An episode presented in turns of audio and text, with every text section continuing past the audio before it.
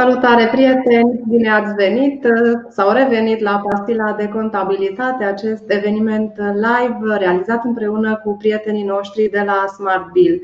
Acesta este ultimul eveniment din prima serie de pastile de contabilitate și am ales două teme destul de vaste. În prima parte vom discuta despre măsuri de stimulare a creșterii sau menținerii capitalurilor proprii iar în partea a doua despre consolidarea fiscală din punct de vedere a impozitului pe profit. Invitatul nostru de astăzi este Vlad Dimitriu, Senior Tax Manager, Tax House România.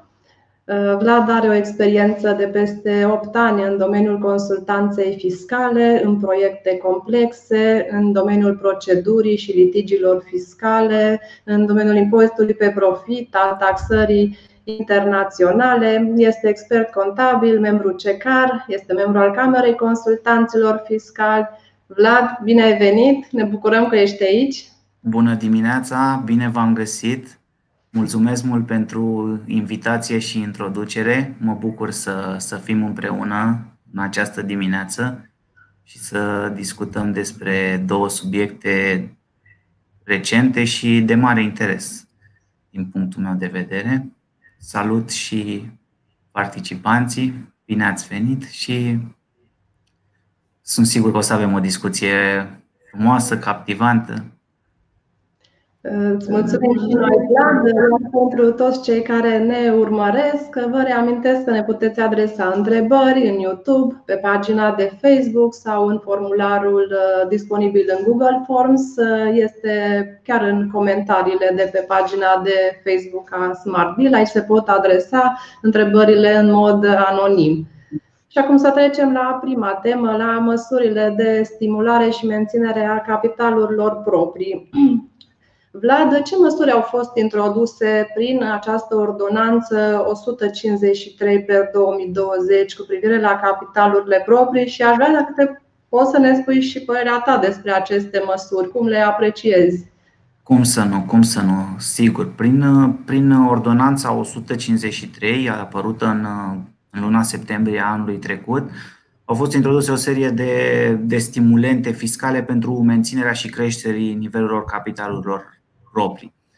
Până să intrăm efectiv în, în subiect și să trecem prin acest, ce, să, să spunem ce reprezintă mai exact aceste, aceste stimulente, este important uh, motivul pentru care am ajuns la, la, aceste, la aceste măsuri și Ministerul Finanțelor, prin nota de fundamentare care a stat la baza emiterii acestui, uh, acestui pachet de măsuri, precizează că situația actuală din economia națională e caracterizată în general de, de înregistrarea în mod repetat a unor capitaluri proprii negative la nivelul, la nivelul societăților și de o politică de distribuire anuală a dividendelor în detrimentul capitaliz- capitalizării. Pe scurt, firmele, acționariatul decide să, de, de, de, să distribuie dividende în detrimentul cosmetizării Uh, capitalurilor, capitalurilor proprii ale, ale societăților. Este și, și o statistică realizată pe baza datelor de la, de la Registrul Comerțului, care spunea că la finalul anului 2018 aveam un număr de aproximativ 930.000 de companii în, în România, dintre care aproximativ 280.000 înregistrau capitalul proprii negative, ceea ce este un, un procent destul de mare și un destul de îngrijorător. Adică capitalurile proprii negative erau la o sumă de aproximativ 166 de miliarde de, de, de lei, ceea ce este destul, destul de mare această și suma și numărul companiilor aflate în situații de, de, de genul acesta. Și datorită acestor, acestor factori și nivelul capitalului proprii, în situații de criză, cum este și cea prin care am trecut și încă trecem acum în contextul pandemiei, uh, firmele care au uh, înregistrează capitalul proprii negative sau uh, sunt dezechilibrate capitalurile proprii, pot, pot avea dificultăți în a-și onora la termen plata datoriilor către partenerii comerciali, către bugetul de stat și de aici pot, pot decurge, de, pot genera o serie de, de probleme. Uh, revenind la, la măsuri concrete, um, ce, ce, ce sunt aceste stimulente? Practic sunt reduceri, reduceri de, de impozit pe profit, impozit pe veniturile micro și de impozit specific, acordate în anumite, în anumite cote. Și aici o să, o să proiectez câte un, un grafic pentru a arăta cum, cum sunt ele mai exact uh, împărțite. Sper că se vede. Uh, da, cum se vede, e ok. Bun, perfect. Și vedem aici, adică dacă avem uh, prima, prima măsură, prima reducere, să-i spunem, dacă avem capitalul uh, propriu contabil pozitiv pentru anul în care se datorează impozitul pe profit, să spunem anul 2021, iar acesta este la nivelul stabilit prin legea 31 pe 90, de, de cel puțin 1 pe 2 din capitalul social subscris, adică capitalul propriu să fie la, la jumătate din, uh, din capitalul social uh, subscris, beneficiem de o reducere de 2%. Dacă anual înregistrăm uh, creșterea ale capitalului, ale capitalurilor proprii între procente de 5 și 25% raportat la anul anterior, uh, avem o reducere a impozitului pe, a impozitului pe profit micro sau impozit specific cuprinsă între 5 și 10, și 10%. Discutăm despre capitalul propriu ajustat, în acest caz, și ne uităm tot timpul la anul anterior. Adică an pe an facem această verificare. Și dacă am reușit să, să ridicăm capitalurile proprii la nivelurile stabilite prin, uh, prin ordonanță, beneficiem de reducere în funcție de cum am mărit. O ultimă, o ultimă măsură este o reducere de 3%, care uh, vizează cazul în care succesiv, în perioada 2022-2025, majorăm capitalul propriu ajustat cu procente începând de la 5 în anul 2022 și până la 20% în anul 2025 prin raportare la capitalul propriu ajustat al anului 2020. Deci la final de 2020 avem o situație a capitalului propriu ajustat și în, în continuare o să arăt și cum, ce este acest capital, capital propriu ajustat. Și apoi, an de an, începând cu 2022, analizăm, analizăm nivelul capitalului prin raportare la capitalul propriu ajustat din 2020. Cam, cam acestea sunt, sunt pe scurt,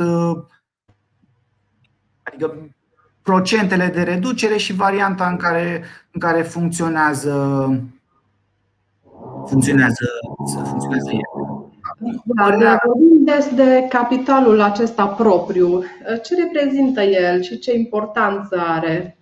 Uh, foarte, așa, foarte tehnic și luând definiția, el este interesul rezidual al acționariatului, al asociațiilor în activele unei companii după deducerea tuturor, tuturor datoriilor companiei respective.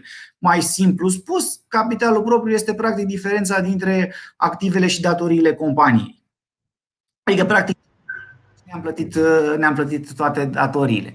Și în capitalul propriu avem uh, capitalul social, al cărui nivel este stabilit, uh, este reglementat, avem uh, rezerve de mai multe, de mai multe tipuri, avem prime de capital, avem rezultatele înregistrate atât în perioadele anterioare cât și rezultatele curente care pot fi fie profit, fie pierdere și cam acestea sunt principalele, principalele elemente. Deci este, este un element important și din punct de vedere operațional, financiar, un nivel uh, al capitalelor proprii poate contribui în mod esențial la atragerea de finanțare, desfășurarea de investiții. Deci este un element foarte important. Băncile de, de obicei se uită la nivelul capitalelor proprii când acordă un, când acordă finanțare pentru. Și plus de asta, avem și o obligație de a menține capitalul propriu la cel puțin jumătate din nivelul capitalului social. Adică ea este o, este o prevedere în legea 31. Nu este foarte. Nu am văzut-o aplicată deseori în practică. Banca Națională a mai luat în trecut poziții și a atras atenția că vedeți situația din economie, nu, nu, nu, nu, nu, nu este tocmai ok. Și trebuie, trebuie să umblă, să aveți mai mare grijă la, capi, la capitalurile, la, capi, la capitalurile proprii. Vlad, există, există Vlad, multe zone în care această gradul de capitalizare este mai uh, scăzut? Uh, da, aș, aș zice că Um, întâlnim capitalul proprii negative și la, și la, antre, și la companii cu antreprenoriat românesc și la companii cu, antreprenori, cu, cu investitori care au în spate acționariat străin, dar uh, mai duce cu gândul la companiile de stat uh, din diverse ramuri ale industriei, regii autonome, companii de transport public, uh, care din vari motive, au înregistrat pierderi colosale în anii anteriori și atunci înregistrarea unor pierderi a contribuit dramatic la, la diminuarea capitalurilor, capitalurilor uh, proprii. Deci orice, orice ajunge, ajunge aici și până la urmă asta ține de, de sănătatea fiecărui, fiecărui business, adică cum alegem să ne, ne îngrijim de, de sănătatea uh, business-ului nostru. Și aș reveni un pic la prima ta întrebare și aș zice cum apreciez eu măsurile astea, mi se pare că sunt binevenite, sunt utile. Adică sunt chiar ca o pastilă pentru a face, a face bine societatea. Adică noi avem o obligație de a ține capitalul propriu într-un anume interval, dar acum primim și, primim și un cadou, practic, dacă aranjăm capitalurile proprii. Adică sunt, sunt binevenite, mai ales în contextul actual, în care, vedeți, este dificil să, să menținem sănătatea companiei pe linia de plutire. Și atunci eu sunt de părere ca și principiu general că orice astfel de, de beneficii, atâta timp cât ele nu, nu sunt discriminatorii și poate beneficia oricine de ele cu îndeplinirea anumitor condiții, sunt, sunt binevenite practic și vin să să-i recompenseze pe contribuabilii onești și care se îngrijesc de bunul mers al, al afacerilor, fie că vorbim de antreprenorul local, fie că vorbim de un mare investitor străin, practic încurajează și, și la conformare voluntară toate măsurile astea și atunci și statul are de câștigat. Cam, cam asta ca și părere personală despre. Avem o primă întrebare întrebare de la Alexandra chiar pe această temă. Cine poate beneficia de aceste măsuri? Doar cei care plătesc impozit pe profit? Nu, nu, nu, am spus, am spus un pic mai devreme, reau, este valabilă și pentru plătitori de impozit pe profit și pentru micro și pentru cei din sectorul Horeca care aplică impozitul specific și pentru cei care au un regim mix de impozitare, adică și impozit pe profit și impozit specific. Deci asta zic că nu sunt măsuri discriminatorii, adică să spună doar un anumit contribuabil sau doar un anumit sector poate să beneficieze de ele. Deci, Uh, Vlad, de când se pot aplica aceste măsuri de către companii și pe lângă aceasta se poate aplica și trimestrial reducerea respectivă? Ele se pot aplica începând cu, cu 1 ianuarie 2021 și au ca perioadă de aplicabilitate 2021-2025. Uh, Acum rămâne de văzut uh, dacă va, vor rămâne așa, dacă se va mai extinde, să sperăm că vor, vor rămâne cum, cum sunt reglementate inițial. Ele, ele de, de exemplu, în cazul plător, reducerea de la impozit pe profit, ea se aplică în impozitul pe profit anual, adică facem la final regularizarea aceasta, verificăm îndeplinirea condițiilor și, și nu trimestrial. La micro-întreprinderi luăm se acordă pentru întreg impozitul datorat la nivel de an, dar efectiv se aplică la impozitul pe veniturile micro-întreprinderi aferent trimestrului 4, iar dacă impozitul este mai mic decât valoarea reducerii bonificației, atunci se poate merge și la trimestrele, trimestrele anterioare prin depunerea unor declarații rectificative. Cam așa funcționează și la impozitul, și la impozitul specific se aplică pentru impozitul datorat la nivel de, de, de an, dar se deduce efectiv din impozitul specific aferent uh, semestrului, uh, semestrului 2. și la fel, dacă nu este suficient impozit ca să acopere bonificația, ne putem întoarce și la semestrul 1 și rectificăm ca să beneficiem integral de, de reducere. Vlad, menționai în partea, chiar la început, despre capitalul propriu ajustat. Este o diferență între capitalul propriu și capitalul propriu ajustat care se ia în calcul. Cum, care este diferența dintre aceștia, dintre aceste două noțiuni? Uite, o să, o să pun la fel o, o imagine ca să fac lucrurile un pic mai interactive. Sper că și de data asta se vede. Se vede? Cred că da. Da, se vede. Da, și avem așa, capitalul propriu ajustat, avem capitalul uh, subscris vărsat sau capitalul de, de dotare al uh, sediilor permanente, pentru că și la sedii permanente ale nerezidenților avem uh, niște situații specifice în care putem să beneficiem de aceste reduceri. Avem primele de capital, avem rezerva legală, ă, statutară sau contractuală și orice alte rezerve, dar atenție, constituite din profitul net, deci după impozitare, și avem rezultatul net reportat sol creditor, adică doar partea de profit din, din, anii, din anii anteriori. Ca și, ca și diferență față de, de capitalul ă, clasic, Uh, capitalul propriu contabil. Uh, în capitalul propriu contabil intră și alte elemente, precum, de exemplu, alte tipuri de rezerve. Mă gândesc aici la rezerve din reevaluare, să zicem, care nu ar intra în cel ajustat. Sau uh, avem și, când calculăm capitalul contabil per total, ne uităm atât la soldul debitor cât și la soldul creditor al contului 117 rezultat din, din perioadele anterioare. Adică orice pierdere din trecut ne diminuează nivelul capitalurilor, capitalurilor proprii. De asemenea, avem și contul 121 cu rezultatul exercițiului uh, uh, contabil curent.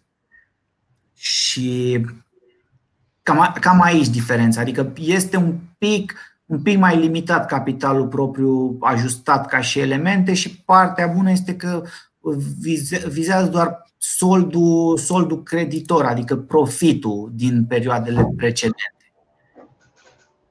Vlad, ce soluții au firmele la îndemână pentru ca să-și îmbunătățească situația capitalului propriu sau cel puțin să o mențină la același nivel?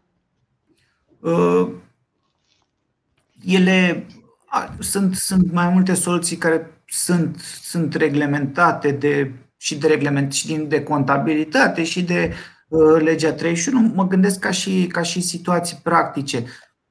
O primă și poate cea mai simplă este majorarea capitalului social, adică prin aport în natură sau numerar făcut de, de acționariat. Se se decide majorarea și atunci uh, este o procedură destul de, destul de, de simplă în fața Registrului Comerțului, dar atenție că ulterior uh, majorării trebuie să, să, ved, să analizăm, să ne, ne încadrăm în acea, în acel, uh, acea limită stabilită de lege, adică capitalul total să fie cel puțin 50% din valoarea capitalului social. Și atunci aici ar trebui făcute niște simulări numerice. Vedem cu cât venim să aportăm și pentru a respecta și, și această condiție, eventual în funcție de aceste simulări, trebuie, trebuie să venim să acoperim niște, niște pierderi din perioadele anterioare, pentru că în principiu cam pierderile ne duc într-o zonă de, de capital propriu negativ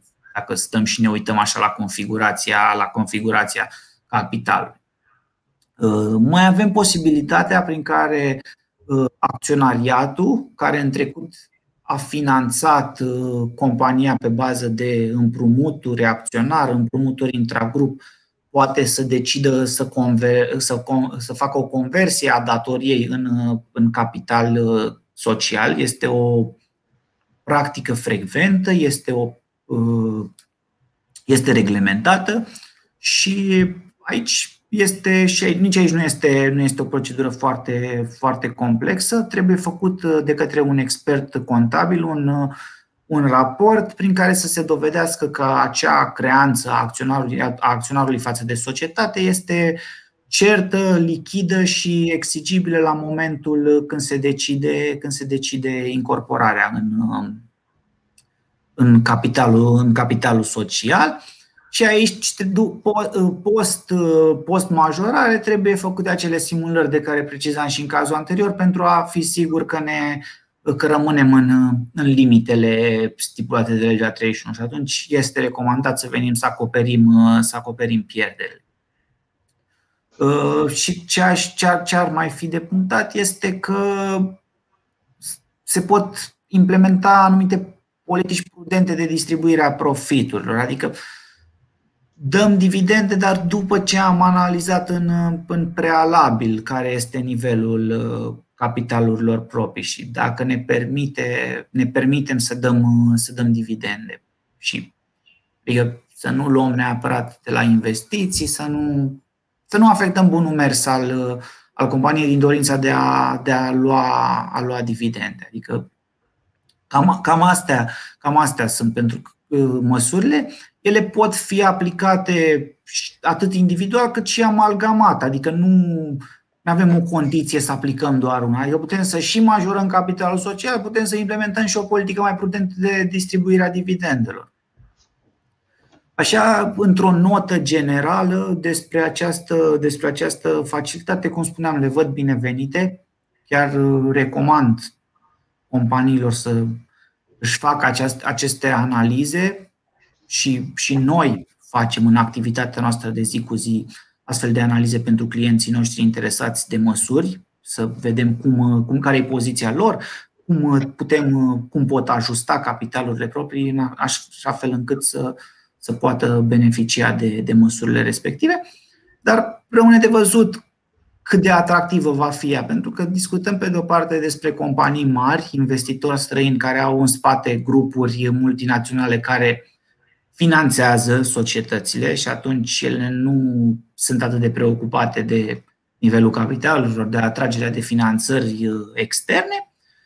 Uh, avem în același timp o cotă favorabilă la impozitul pe dividende de 5%, care face foarte atractiv această distribuire de profituri anual, dar uh, cred că cel, cel puțin pentru companii de nivel mic și mediu sau companii cu antreprenoriat, uh, antreprenoriat local, este, este o măsură foarte bună, pentru că asta le va ajuta să-și însănătoșească business-ul și să atragă finanțări. Deci, deci sunt, sunt de bun augur. Așteptăm întrebările și comentariile voastre. Între timp am primit o întrebare de la Adrian Samoila. Pentru a beneficia de aceste facilități, este necesar să așteptăm finalul anului 2021? Da, trebuie văzut cum arată poza la final de 2021, dar măsuri proactive se pot lua și în cursul anului, adică noi știm deja cum s-a închis 2020 sau ar trebui să știm în perioada imediat următoare și de acolo să începem să, să aranjăm, să vedem. E necesar să uh, majorăm capitalul social, e, putem să convertim uh, datorii în capital. Sau nu luăm decizia să nu mai distribuim dividende în contextul acestor, acestor măsuri. Și atunci plecăm uh, un pic, uh, luăm un avans practic din timpul anului, deși trebuie să vedem la poza la final de 2021, noi ne facem practic temele din cursul, din cursul anului. Vlad, încă o întrebare adresată anonim. Când se va aplica reducerea la micro-întreprinderi, în ce trimestru vom scădea sumele din impozit? Noi, de regulă, la T4 avem impozit foarte scăzut, fiindcă nu prea avem activitate la final de an, astfel că impozitul se apropie de zero. Ce vom face în cazul în care reducerea este mai mare decât acest impozit? Cred că ai da. prezentat uh, această idee, da. dacă poți să, să o reiei. Reiau ideea, el se, aplică din, el se aplică la nivelul întregului impozit uh, pe veniturile micro datorat pentru anul respectiv, să luăm exemplu anului 2021, uh, iar în cazul se scade efectiv din valoarea impozitului aferent T4, dar dacă valoarea nu este, adică nivelul impozitului este mai mic decât reducerea, ne putem întoarce și rectifica și trimestrele anterioare pentru a beneficia de, de reducere. Adică nu ne va condiționa nimeni să luăm în limita impozitului respectiv, aferent T4. O nouă întrebare uh, sau observație, aș spune mai degrabă, uh, este un calcul în plus pentru contabili. Reducerea nu va fi atât de semnificativă pentru firme. Cum se va ține evidența și cum recomandați să se facă calculele? Ne întreabă cineva pe Google Forms. Uh, nu știu dacă am înțeles foarte bine. Uh, da, răspunsul este da, va fi mai multă muncă pentru pentru contabil, dar și pentru acționariat și pentru antreprenori, pentru că uh, munca efectivă, să spunem că da, o face contabilul sau consultantul, dar uh, decizia finală va fi tot la acționar care va decide ce va face cu, cu banii lui, practic. Adică dar sunt, uh, niște simulări destul de simple. Adică dacă punem în Excel o balanță, putem să jonglăm cu cifrele de, de, cu elementele de capitalul propriu foarte ușor. Adică nu, Uh, nu e o evidență clar, uh, trebuie să arate într-un anumit fel. Adică trebuie să avem un uh, document Excel sau, cum, sau chiar în soft de contabilitate, mă gândesc că o să se particularizeze pentru măsurile respect, pentru aplicarea acestor măsuri și noi să putem dovedi în orice moment după ce am aplicat reducerea astea în cazul unei inspecții că da, am aplicat 5%, am aplicat acel 2% pentru că, uite, nivelul capitalului era pozitiv și era de cel puțin 1 pe 2 din capitalul social. Adică este un pic de muncă, mai ales la, să spunem, în etapa preliminară, când setăm aceste, aceste proceduri, dar ulterior nu ar trebui să, să genereze foarte, un volum foarte mare de, de muncă pentru contabili. Adică Vlad, pot exista capitaluri proprii negative? În ce situație ne întreabă altcineva? În situația în care înregistrăm pierderi din perioadele anterioare, adică avem un capital social de 200 de lei, avem o rezervă legală și avem pierderi de 1000 de lei. Și atunci e clar că ăsta e un capital propriu negativ, așa, pe cifre generice și cu titlu de exemplu. Cam asta înseamnă, adică sau avem profituri, dar avem și, uh, și a, a, de, decidem să, să, să luăm dividende. Asta nu înseamnă neapărat că mă duce într-un capital propriu negativ, dar poate să, mă, să, ajung cu, să pot să ajung cu el la mai puțin de uh, 1 pe 2 din capitalul, capitalul social. Sau avem un capital social mare, avem și niște pierderi, acționarii decid să-și ia înapoi contribuția la capitalul social și asta îmi conduce la diminuarea capitalului. Adică de la caz la caz uh, se pot întâmpla mm, sunt mai multe scenarii, dar cam asta, pierderile, pierderile repetate duc la un nivel al capitalelor proprii negative. Uh, Vlad, ne întreabă doamna Roxana Lazar, credeți că este posibil ca guvernul să renunțe la această măsură cu reducerea de impozit sau să o amâne așa cum a făcut și cu alte măsuri? Cum apreciezi? N-am, nu, n-am, un, n-am un glob de cristal, adică nu, nu știu ce să, ce să zic. În mod normal nu n-ar putea să, să umble, adică n-ar, nu ar trebui să umble pentru că, sau dacă ar umbla, ar trebui să o facă într-un mod transparent și cu mult timp în din, din timp, adică nu schimb regulile jocului în timpul jocului. Nu mă aștept totuși, adică abia au intrat în vigoare totuși. Dar aici nu ține doar de, de noi sau sunt, sunt mai, mai multe circunstanțe, presiune pe buget, dar eu spun că ajută, adică ajută și statul să colecteze, pentru că tu îți vei plăti impozitul la timp, vei beneficia de o reducere, dar statul per total va, va câștiga, adică nu știu care e exact impactul bugetar din din aceste măsuri. În mod normal ar trebui să se facă niște simulări și niște calcule înainte de introducerea măsurii, dar sincer nu mă aștept, adică cel puțin în viitorul apropiat nu, nu mă aștept și n-ar fi, adică n-ar fi onest să se întâmple lucrul ăsta. O altă întrebare de la Mădălina. Se pare că subiectul e de mare interes. Dacă nu scot dividendele anul acesta și mă trezesc la anul că impozitează dividendele mai mult, există ceva noutăți legate de impozitul pe dividende în 2022? Mulțumesc. La fel, este din, din această serie a globului de cristal în care putem să vedem. Nu, nu există nimic oficial sau proiecte de acte normative care să spună că se va umbla la cota de, de impozit pe dividende. E, este, este de așteptat, poate să se mărească, adică nu știu, e, e o cotă foarte atractivă. O altă întrebare. La fel cum spuneam, dacă se schimbă, trebuie să, se, să fim anunțați din timp. Adică un proiect, un proiect, trebuie să existe un proiect pus în dezbatere publică din timp. Adică și în mod normal nu poți să vii să schimbi acum pentru anul, 2000, pentru anul 2021 în curs. Adică la fel nu ar fi onest să faci lucrul ăsta.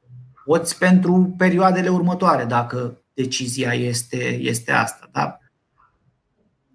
Nu știu cât, cât, adică trebuie văzut exact uh, și cei care se ocupă de finanțe probabil au calculele astea, cât, cât este contribuția impozitului pe dividende în totalul veniturilor bugetare și poate din uh, de acolo. Dar...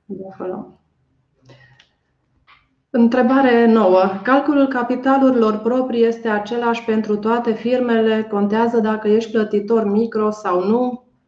Nu, atâta timp cât ești o societate, o companie, este, este la fel. Adică nu.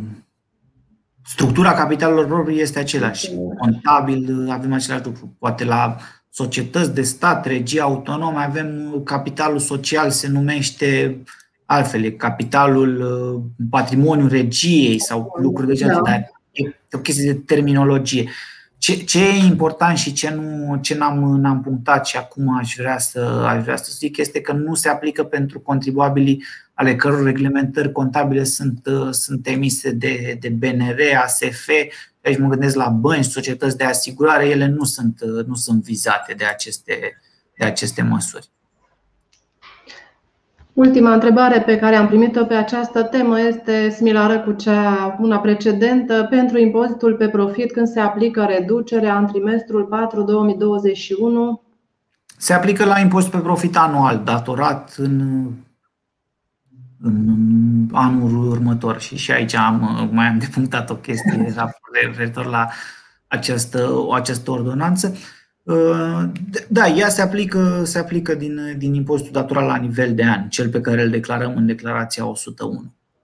Uh, ce, ce voiam să mai spun și este tot partea acestei ordonanțe și acestui pachet de măsuri este că uh, termenul de depunere a unor declarații, adică declarația anuală de impozit pe profit 101, declarația pentru micro-întreprinderi, declarația 100 prin care își declară impozitul aferent trimestrului 4 și declarația pentru impozitul specific aferent semestrului 2 și de plata impozitelor a obligațiilor fiscale stabilite prin aceste, prin aceste declarații a fost devansat pentru, două, pentru 25 iunie a anului următor, celui în care s-a realizat uh, uh, baza impozabilă. Adică acum avem 25 martie, în perioada următoare, adică termenul va fi 25 iunie.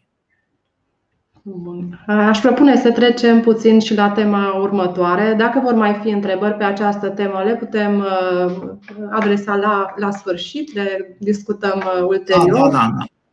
Uh, tema a doua este consolidarea fiscală din punct de vedere a impozitului pe profit. Vlad, ce noutăți uh, au fost uh, introduse în codul fiscal începând cu 2021 în privința impozitului pe profil la nivel de grup? Da, a fost uh, introdus acest concept de consolidare fiscală în materie de impozit pe profit.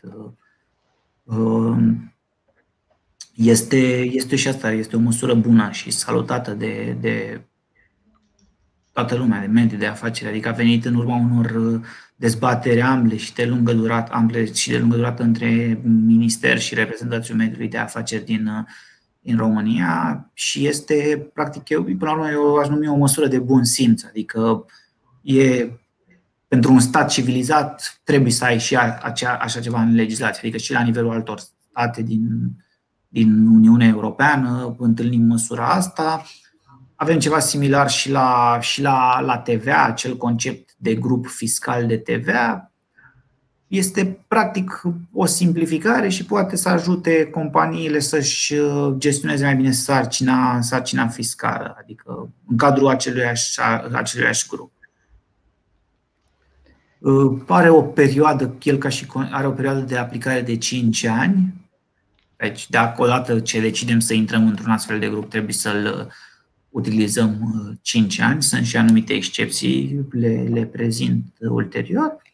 Este, și este un sistem opțional, adică cine, cine dorește să. Cine, în primul rând, cine îndeplinește condiții și apoi cine își dorește să beneficieze de, de pe urma lui.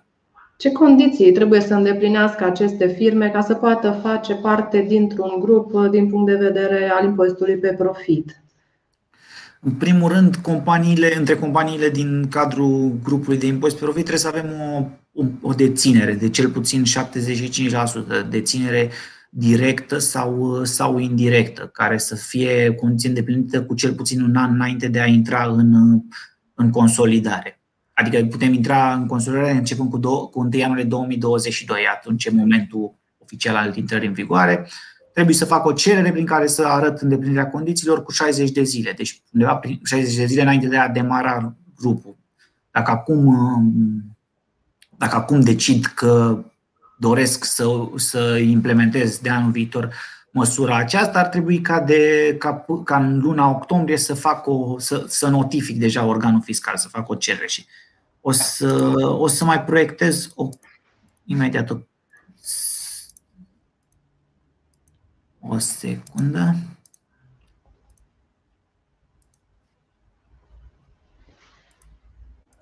Se vede? Nu se vede, e ok. Da, aici, uh, nu știu, a dispărut? A dispărut pentru o secundă, acum e un ecran negru. Acum da, se, se întrerupe imaginea, alternează cu un ecran negru. Uh, nu știu ce. Încerc o dată. Da, mai, mai putem să încercăm o dată.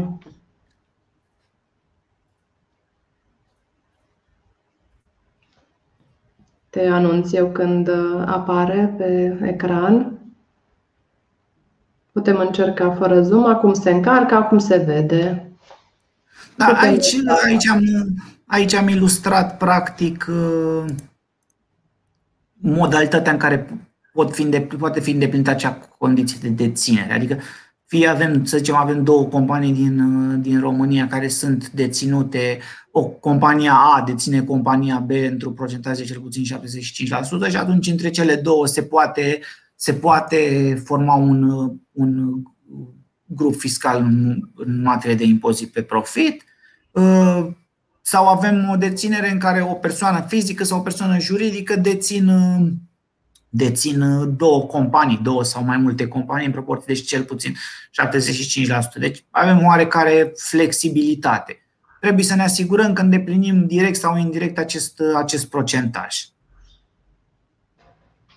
Și mai restul condițiilor ar fi aceasta care, din punctul meu de vedere, este cam cea mai importantă. Bineînțeles, cei care intră în grup în consolidare trebuie să fie automat plătitori de impozit pe profit și să nu aplice și impozitul specific. Membrii grupului să aibă același an fiscal și nu an fiscal diferit.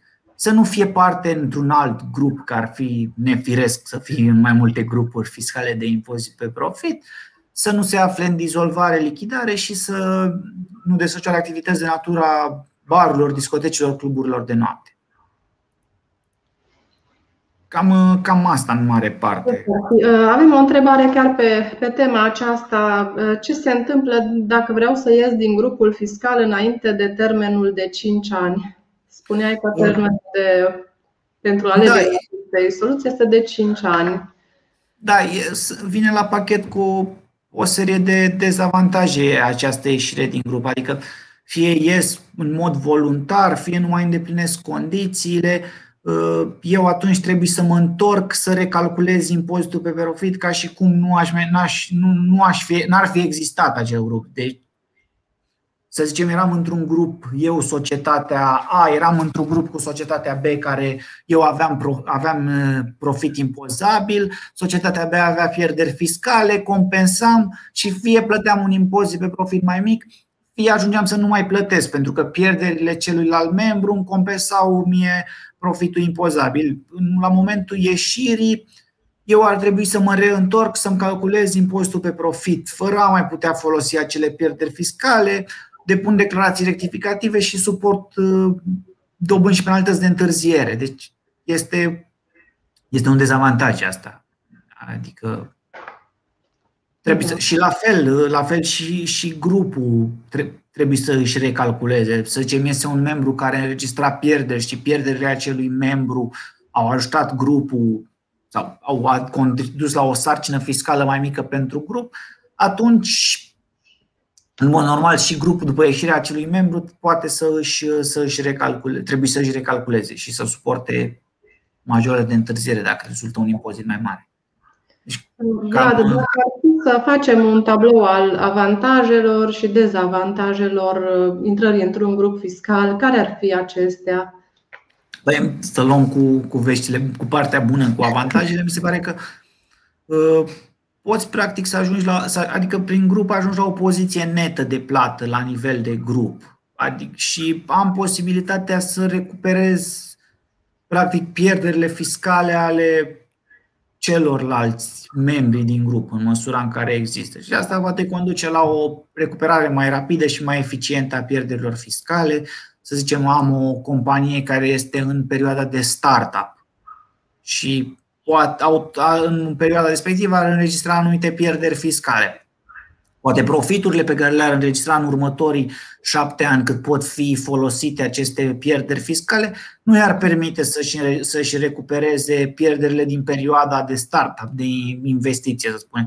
Atunci, aderarea la un astfel de grup împreună cu un contribuabil, cu un alt plătitor de impozit pe profit sau cu mai mulți care ar, ar înregistra profituri ar ajuta grupul respectiv. Și când spun grup, nu spun doar un grup uh, de societăți uh, din uh, străine care au în România mai multe, mai multe companii. Este și pentru grupuri, grupuri locale de, de firme care au activitatea segregată în mai, multe, în mai multe companii din punct de vedere juridic. Adică avem, să zicem, producția într-o parte, distribuția într-o parte, și atunci, atunci ele pot, pot intra în consolidare și pot beneficia de, de măsurile, de această posibilitate de a plăti impozitul pe profit net.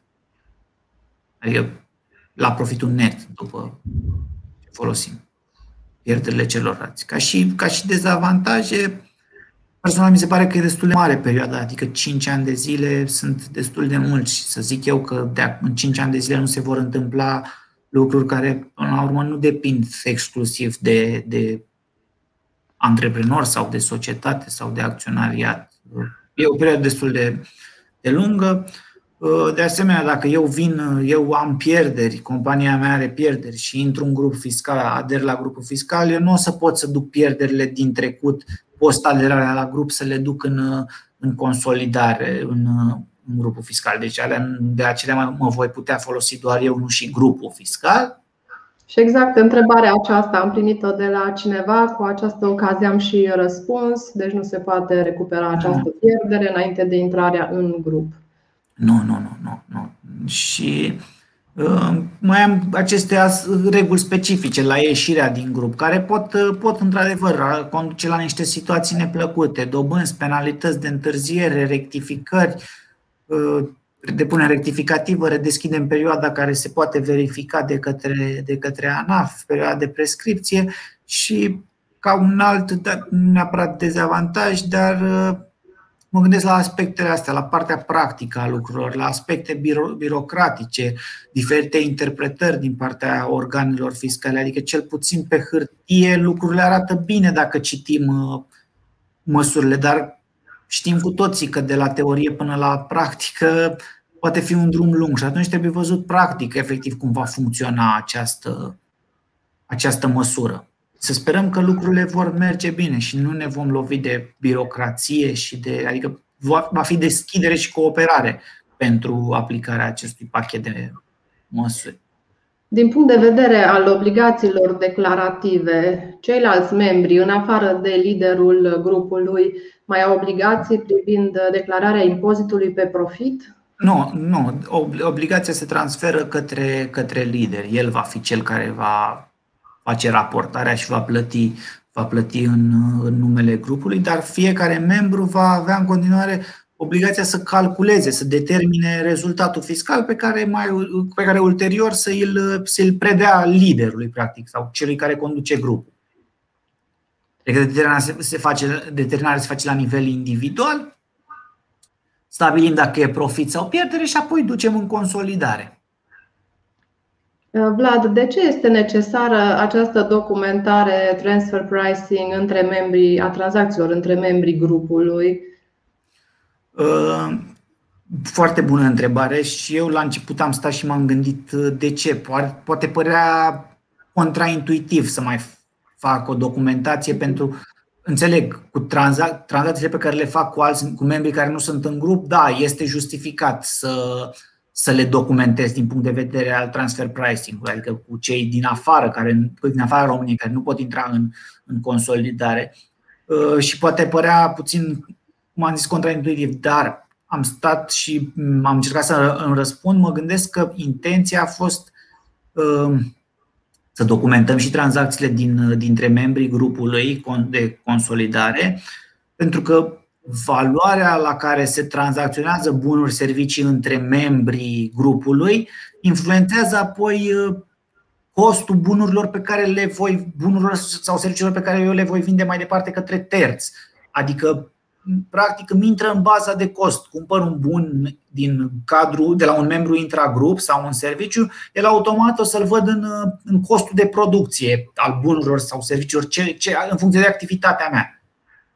Și atunci uh, îmi influențează, adică îmi influențează marja de profit, îmi influențează cheltuiala la care eu scot din gestiune bunul respectiv. Și cred că aici uh, ANAF a dorit să se asigure că în continuare tranzacțiile se fac la valoare de piață între membrii, între persoanele afiliate și chiar, dacă, chiar și în cazul în care sunt membri ai unui grup fiscal consolidat de impozit pe profit. Vlad, eu am o ultimă întrebare.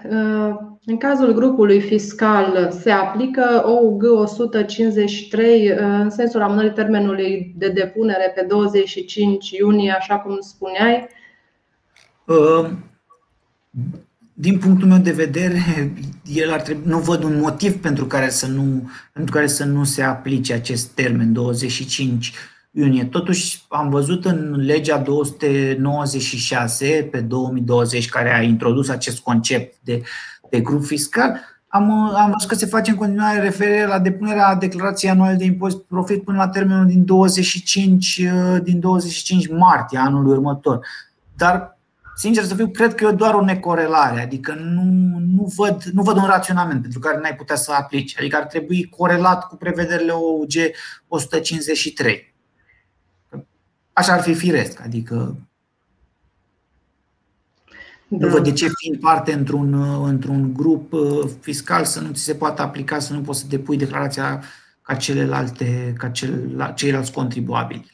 Și voiam să mai punctez că Uh, chiar dacă suntem partea unui grup fiscal de impozit pe profit, fiecare membru poate să, să fie supus controlului fiscal, adică asta nu înseamnă că nu putem fi verificat în mod individual și cum avem și la articolul 11 din codul fiscal și pentru acest uh, concept de grup fiscal uh, avem o prevedere anti-abuz adică o regulă generală antiabuz. Atunci nu putem să aplicăm aceste măsuri când uh, scopul lui este frauda și evaziunea fiscală. Cam, cam așa, asta. Vlad, uite, ne-am apropiat de finalul uh, acestei, acestui live. Am trecut printr-un maraton cu multe întrebări pe două teme foarte vaste, foarte de actualitate. Îți mulțumim pentru întreaga ta disponibilitate de a fi alături de noi și de a ne răspunde întrebărilor. Vă mulțumesc și eu și sper că s-a răspuns în tuturor întrebărilor și că prezentarea a fost utilă Adică, cum, cum ai spus și tu, am discutat două, două teme destul de ample, cu multe particularități, uh, ambele de interes, dar uh, sper că am reușit să surprindem aspectele esențiale. Îți mulțumim mult pentru prezență, le mulțumim celor care ne-au urmărit. Aș vrea să le reamintesc că există proiectul Smart Build de învățare a Smart Build Conta, prima mea lecție sau primii pași în Smart Build Conta, la care vă puteți înscrie la linkul afișat acum. Vă mulțumim că ne-ați urmărit. Ne revedem. O zi bună tuturor, la revedere! O zi bună tuturor, vă mulțumim mult pentru participare!